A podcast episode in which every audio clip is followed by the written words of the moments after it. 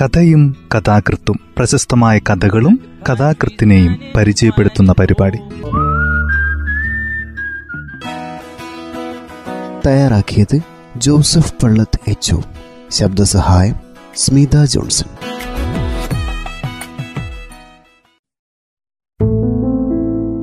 കഥയും കഥാകൃത്തും എന്ന ഈ പരിപാടിയിൽ ഇന്ന് യു കെ കുമാരന്റെ മതിഭ്രമങ്ങളുടെ കാലം എന്ന ചെറുകഥയാണ് പരിചയപ്പെടുത്തുന്നത്.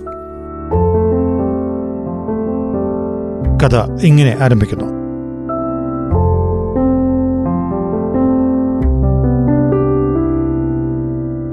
ബുൾഡോസർ കടുത്ത മുരൾച്ചയോടെ വീടിന്റെ മുകളിലേക്ക് അമർന്നുകൊണ്ടിരുന്ന ഏതോ നിമിഷത്തിലാണ് കണ്ണൻകുട്ടിയിൽ മതിഭ്രമങ്ങളുടെ കാലം ആരംഭിച്ചത്. ഒരുപക്ഷെ ബാല്യം അവസാനിച്ചു വരുന്ന അവസരത്തിലോ അല്ലെങ്കിൽ യൗവനത്തിന്റെ കാൽപ്പനികതയിലേക്ക് നിഗൂഢമായി പ്രവേശിക്കാൻ തുടങ്ങുമ്പോഴോ ആയിരിക്കാം തന്റെ മതിഭ്രമങ്ങളുടെ കാലമെന്ന് കണ്ണൻകുട്ടിക്ക് പിന്നീട് പലപ്പോഴും തോന്നിയിരുന്നു. എല്ലാം അവ്യക്തമായിരുന്നു. എങ്കിലും ഏതാനും ചില ചിത്രങ്ങൾ ഓർമ്മകളുടെ വിധാനങ്ങളിൽ എവിടെയെല്ലാമോ രേഖപ്പെടുത്തി വെച്ചിട്ടുണ്ട്. ബുൾഡോസർ തകർത്തുകൊണ്ടിരിക്കുന്ന വീടിന്റെ ചിത്രമായിരുന്നു അതിൽ പ്രധാനം. മറ്റൊന്ന് തെല്ലകലെ ഒരു ചോദ്യചിഹ്നം പോലെ ഇരിക്കുന്ന അച്ഛന്റെ ചിത്രവും ഗാഠമായ ഏതോ ചിന്തയിലായിരുന്നു അച്ഛൻ. ബുൾഡോസറിന്റെ ഇരുമ്പവും കാറ്റിൽ ഉയർന്നു വരുന്ന പൊടിപടലങ്ങളും അച്ഛൻ ഒട്ടും ശ്രദ്ധിച്ചിരുന്നില്ല. കണ്ണത്താ ദൂരത്തോളം ഒരു നേർരേഖയിൽ തകർന്നു കിടക്കുന്ന വീടുകളിലും കടപുഴകി വീണ മരങ്ങളിലും മാത്രമായിരുന്നു അച്ഛന്റെ ശ്രദ്ധ. ഒടുവിൽ ഇതാ അതെന്റെ വീട്ടിലും എത്തിയിരിക്കുന്നു.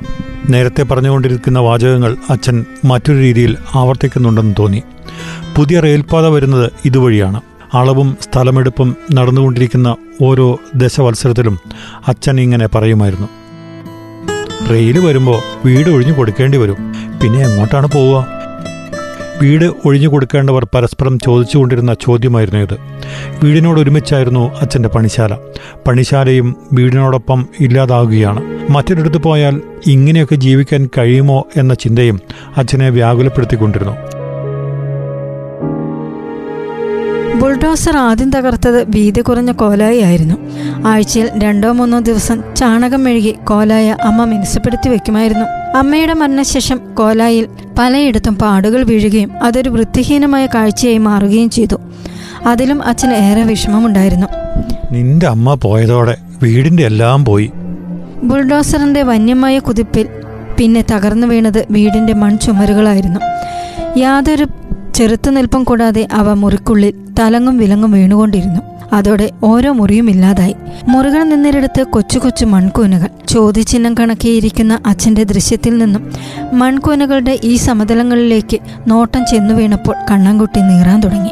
വീടില്ലാതാകുന്നു എന്ന് പലവട്ടം അച്ഛൻ പറഞ്ഞിട്ടും അവന് ഒരിക്കലും ഉത്കണ്ഠ തോന്നിയിരുന്നില്ല. കാരണം വീട് എന്നതിനെ മുറിയുമായി ചേർത്ത് അവൻ ചിന്തിച്ചിരുന്നില്ല. എന്നാൽ മുറികൾ ഇല്ലാതാവാൻ തുടങ്ങിയപ്പോഴാണ് അത് വീട് തന്നെയാണല്ലോ എന്നവൻ ആലോചിക്കേണ്ടി വന്നത്. ബുൾഡോസറിന്റെ ഇരമ്പം അവന് ആലോചിക്കേണ്ടി വന്നത്. ബുൾഡോസറിന്റെ ഇരമ്പം അവന്റെ ചിന്തയിലും കടന്നു കയറിയത് അപ്പോഴായിരുന്നു. ഇപ്പോൾ അവൻ മുറികളെപ്പോലെ തന്നെ വീടിനെയും സ്നേഹിക്കാൻ തുടങ്ങി. മുറികൾ അവന് അത്രയധികം ഇഷ്ടപ്പെട്ട ഒരിടമായിരുന്നു. അമ്മയുമൊത്ത് ഒളിച്ചു കളിക്കുമ്പോഴൊക്കെ സുരക്ഷിതമായ അഭയം അവ നൽകിയിരുന്നു. മുറിക്കുള്ളിലെ ഇരുളിൽ ഒളിച്ചിരിക്കുന്ന മകനെ കണ്ടുപിടിക്കാൻ ഒരിക്കൽ പോലും അമ്മയ്ക്ക് കഴിഞ്ഞിരുന്നുമില്ല.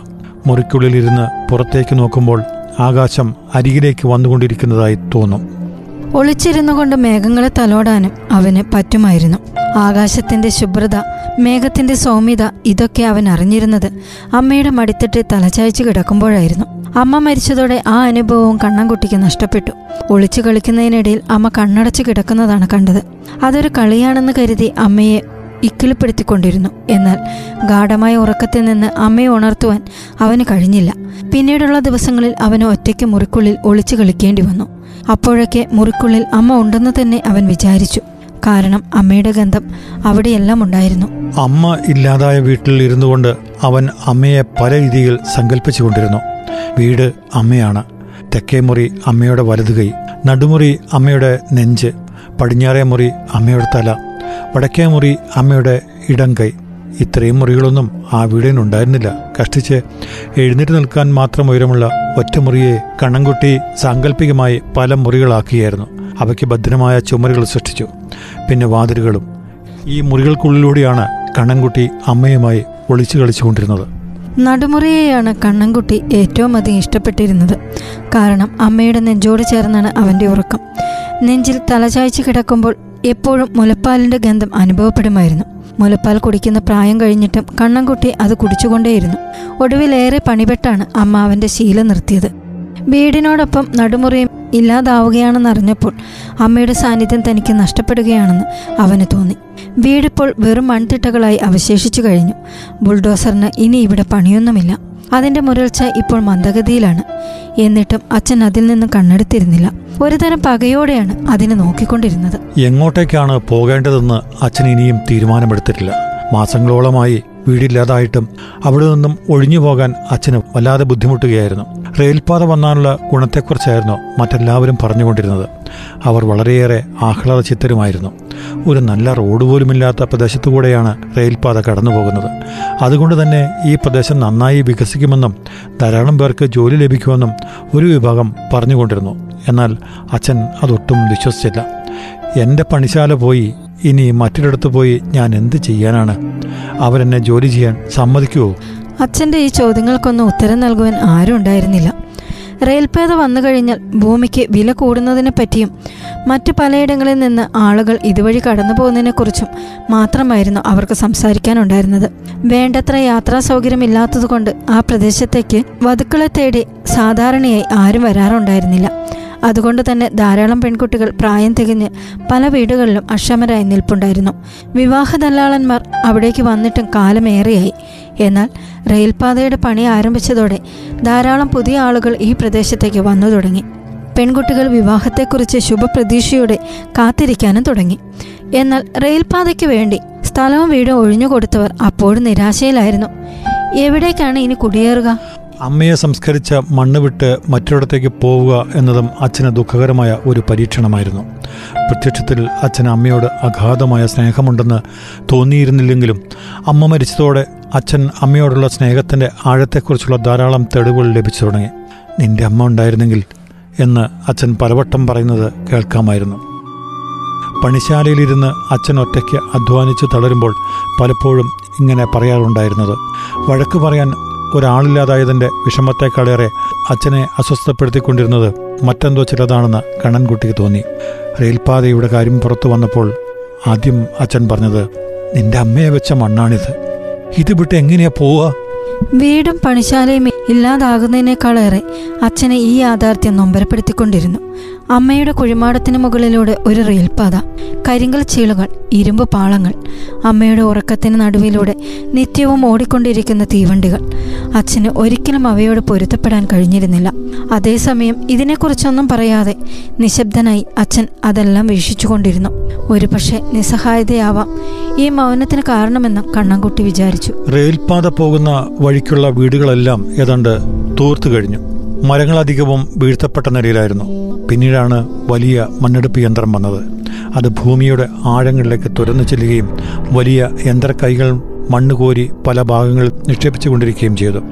ബുൾഡോസർ തകർത്തിട്ട് പോയ വീടിന്റെ അവശിഷ്ടങ്ങൾക്ക് മുന്നിൽ മണ്ണെടുപ്പ് യന്ത്രം ഒരു നിമിഷം പരുങ്ങി നിന്നു. പിന്നെ അത് ആവേശത്തോടെ എല്ലാ ഭാഗങ്ങളിലേക്കും കുതിക്കുവാൻ തുടങ്ങി. കണ്ണൻകുട്ടിയുടെ ചിന്തയിൽ പോലും എന്തെല്ലാമോ താളക്കേടുകളുണ്ടായി. നേരത്തെ ബുൾഡോസർ വീടിന്റെ ചുമരുകൾ തകർത്തുകൊണ്ടിരിക്കുമ്പോഴായിരുന്നു അവന് അസ്വസ്ഥത അനുഭവപ്പെടാൻ തുടങ്ങിയത്. അപ്പോൾ അവിടെ നിന്ന് ഓടിപ്പോകണമെന്ന് വിചാരിച്ചതായിരുന്നു. എന്നാൽ അച്ഛന്റെ പിടിയിലമർന്നത് കാരണം അവന് ഒരിടത്തേക്കും നീങ്ങാൻ കഴിഞ്ഞില്ല. വീടില്ലാതാവുന്നത് നോക്കിയിരിക്കുന്നതിനിടയിലും മകന്റെ വിഷമം അയാൾക്ക് മനസ്സിലാക്കാൻ സാധിച്ചിരുന്നു. അയാൾ അവന്റെ മുതുകിൽ തട്ടി ആശ്വസിപ്പിച്ചു കൊണ്ടിരുന്നു മോ സമാധാനിക്കേ. അല്ലാതെ എന്താ നമ്മൾ ചെയ്യാ? അച്ഛാ നമ്മുടെ വീട് നമ്മുടെ മുറി. വീട് വലുതായാലും ചെറുതായാലും വീട് വീട് തന്നെയാ. വീടില്ലാതാവുമ്പോഴേ ഓരോരുത്തർക്കും അതിന് വിഷമം അറിയൂ. എന്നാൽ അതിനപ്പുറത്തും ആളുകൾ ആഹ്ലാദത്തോടെ ബുൾഡോസറിന്റെ ഓരോ ചലനവും നോക്കി നിൽക്കുന്നത് അയാൾ കണ്ടു. കൂറ്റൻ നിയന്ത്രം വളരെ വേഗത്തിൽ മുന്നോട്ട് പോകട്ടെ എന്നതായിരുന്നു അവരുടെ പ്രാർത്ഥന. ബുൾഡോസർ ഓടിക്കുന്നവർക്കും ജോലിക്കാർക്കും അവർ ചായയും പായസവും വിതരണം ചെയ്തുകൊണ്ടിരുന്നു. റെയിൽ വന്നിട്ട് വേണം എന്റെ സ്ഥലം വിൽക്കാൻ. അപ്പോഴേക്ക് സ്ഥലത്തിന് നല്ല വില കിട്ടും. വണ്ടി വന്നിട്ട് വേണം മോളുടെ കല്യാണം നടത്താൻ. പിന്നെ ചെക്കന്മാരിങ്ങോട്ട് തേടി വരില്ലേ? ബുൾഡോസറിനെ നോക്കിക്കൊണ്ടിരിക്കെ അത് ഭീമാകരമായ ഒരു സത്വമായി വളരുന്നതായി കണ്ണൻകുട്ടിക്ക് തോന്നി. പുതുമണ്ണിന്റെ ഗന്ധത്തെയും അവശേഷിക്കുന്ന പച്ചപ്പിനെയും അത് നശിപ്പിച്ചുകൊണ്ടിരിക്കുന്നു. കണ്ണൻകുട്ടിയിൽ ഭയം വളരാൻ തുടങ്ങി. അവൻ നിലവിളയുടെ പക്കത്തെത്തിയപ്പോൾ അച്ഛൻ വീണ്ടും സമാശ്വസിപ്പിച്ചു. കരയണ്ട. കരച്ചിലൊന്നിനും ഒരു പരിഹാരമാർഗമാവില്ല. പിന്നെ അവൻ അച്ഛന്റെ കൈകളിൽ ചേർന്ന് നിന്നു. മണ്ണടപ്പ് യന്ത്രവും അതുപോലെയുള്ള ഭീകരമായ അനുഭവമാണ് അവനിലുണ്ടാക്കിയത് ചുറ്റുമുള്ള ആളുകൾ അത് കേട്ട് ആർത്താർത്ത് ചിരിക്കുന്നതും കേൾക്കാമായിരുന്നു. നർമ്മത്തിന്റെ ഒരു അന്തരീക്ഷം അവിടെ ഉണ്ടായിരുന്നെങ്കിലും കണ്ണൻകുട്ടിയുടെ മനസ്സിനെ അത്രത്തോളം ആശ്വസിപ്പിക്കാൻ അതിനൊന്നും കഴിഞ്ഞില്ല. മണ്ണിലേക്ക് ഇറങ്ങിക്കൊണ്ടിരിക്കുന്ന യന്ത്രത്തിന്റെ കൂർത്ത വിരൽത്തുമ്പുകളിലായിരുന്നു അവന്റെ ശ്രദ്ധ. വീടിന് ചുറ്റുമുള്ള സ്ഥലത്താണ് ഇപ്പോൾ അത് വിരലുകൾ താഴ്ത്തിയിരിക്കുന്നത്.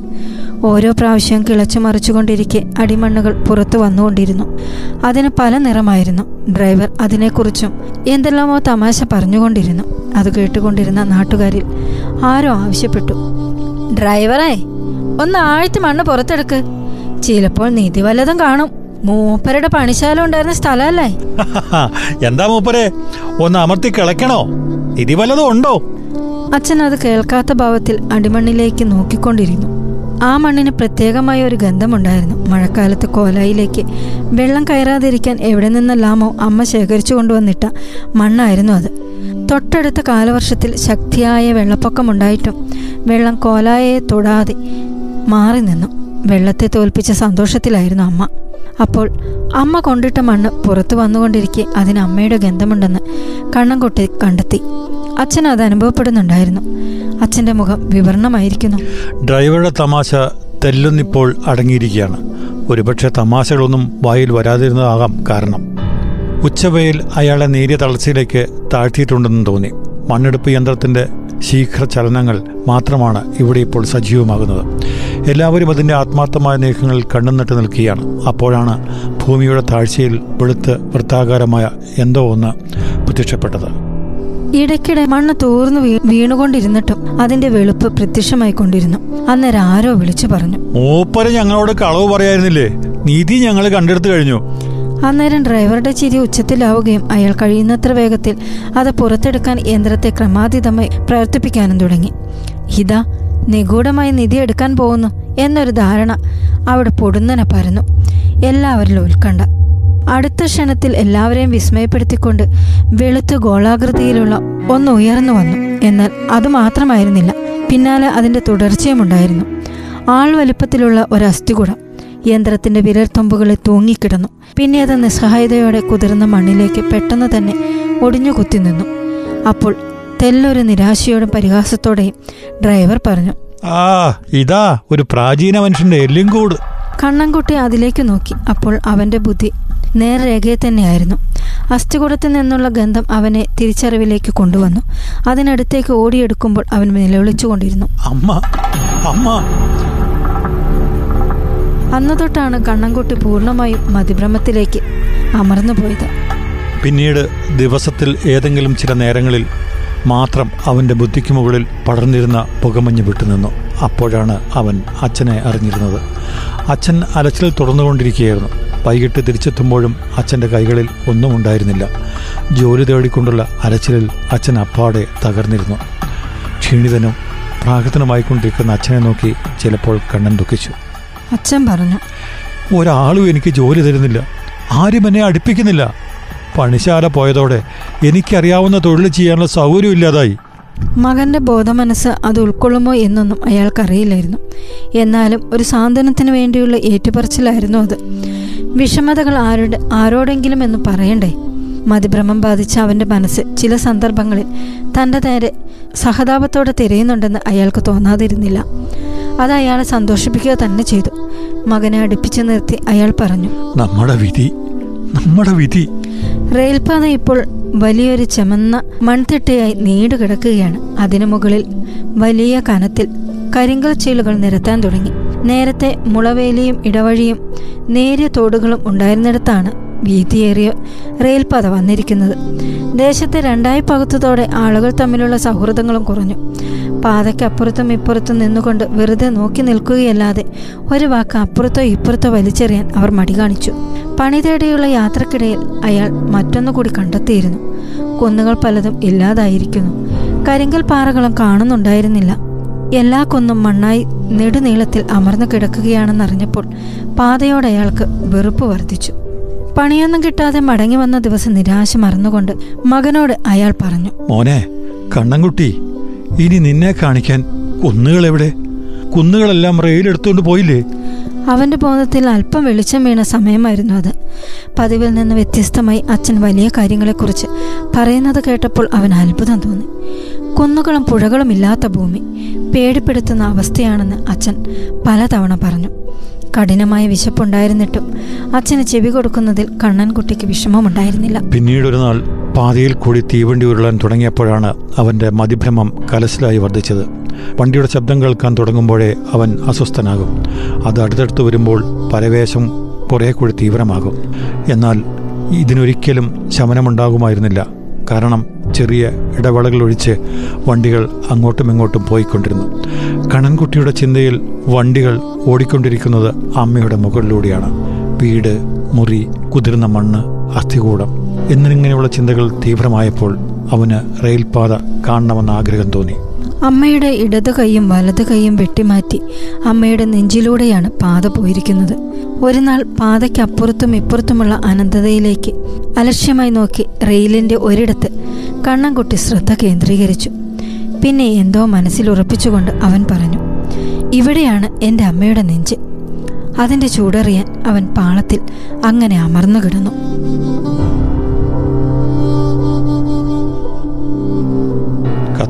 ഇവിടെ അവസാനിക്കുന്നു.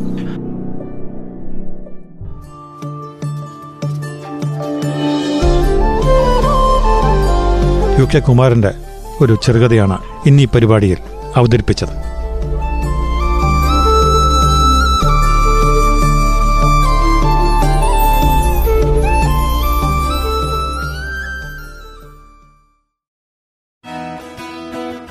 തയ്യാറാക്കിയത് ജോസഫ് പള്ളത്ത് എച്ച് ശബ്ദസഹായം സ്മിത ജോൺസൺ.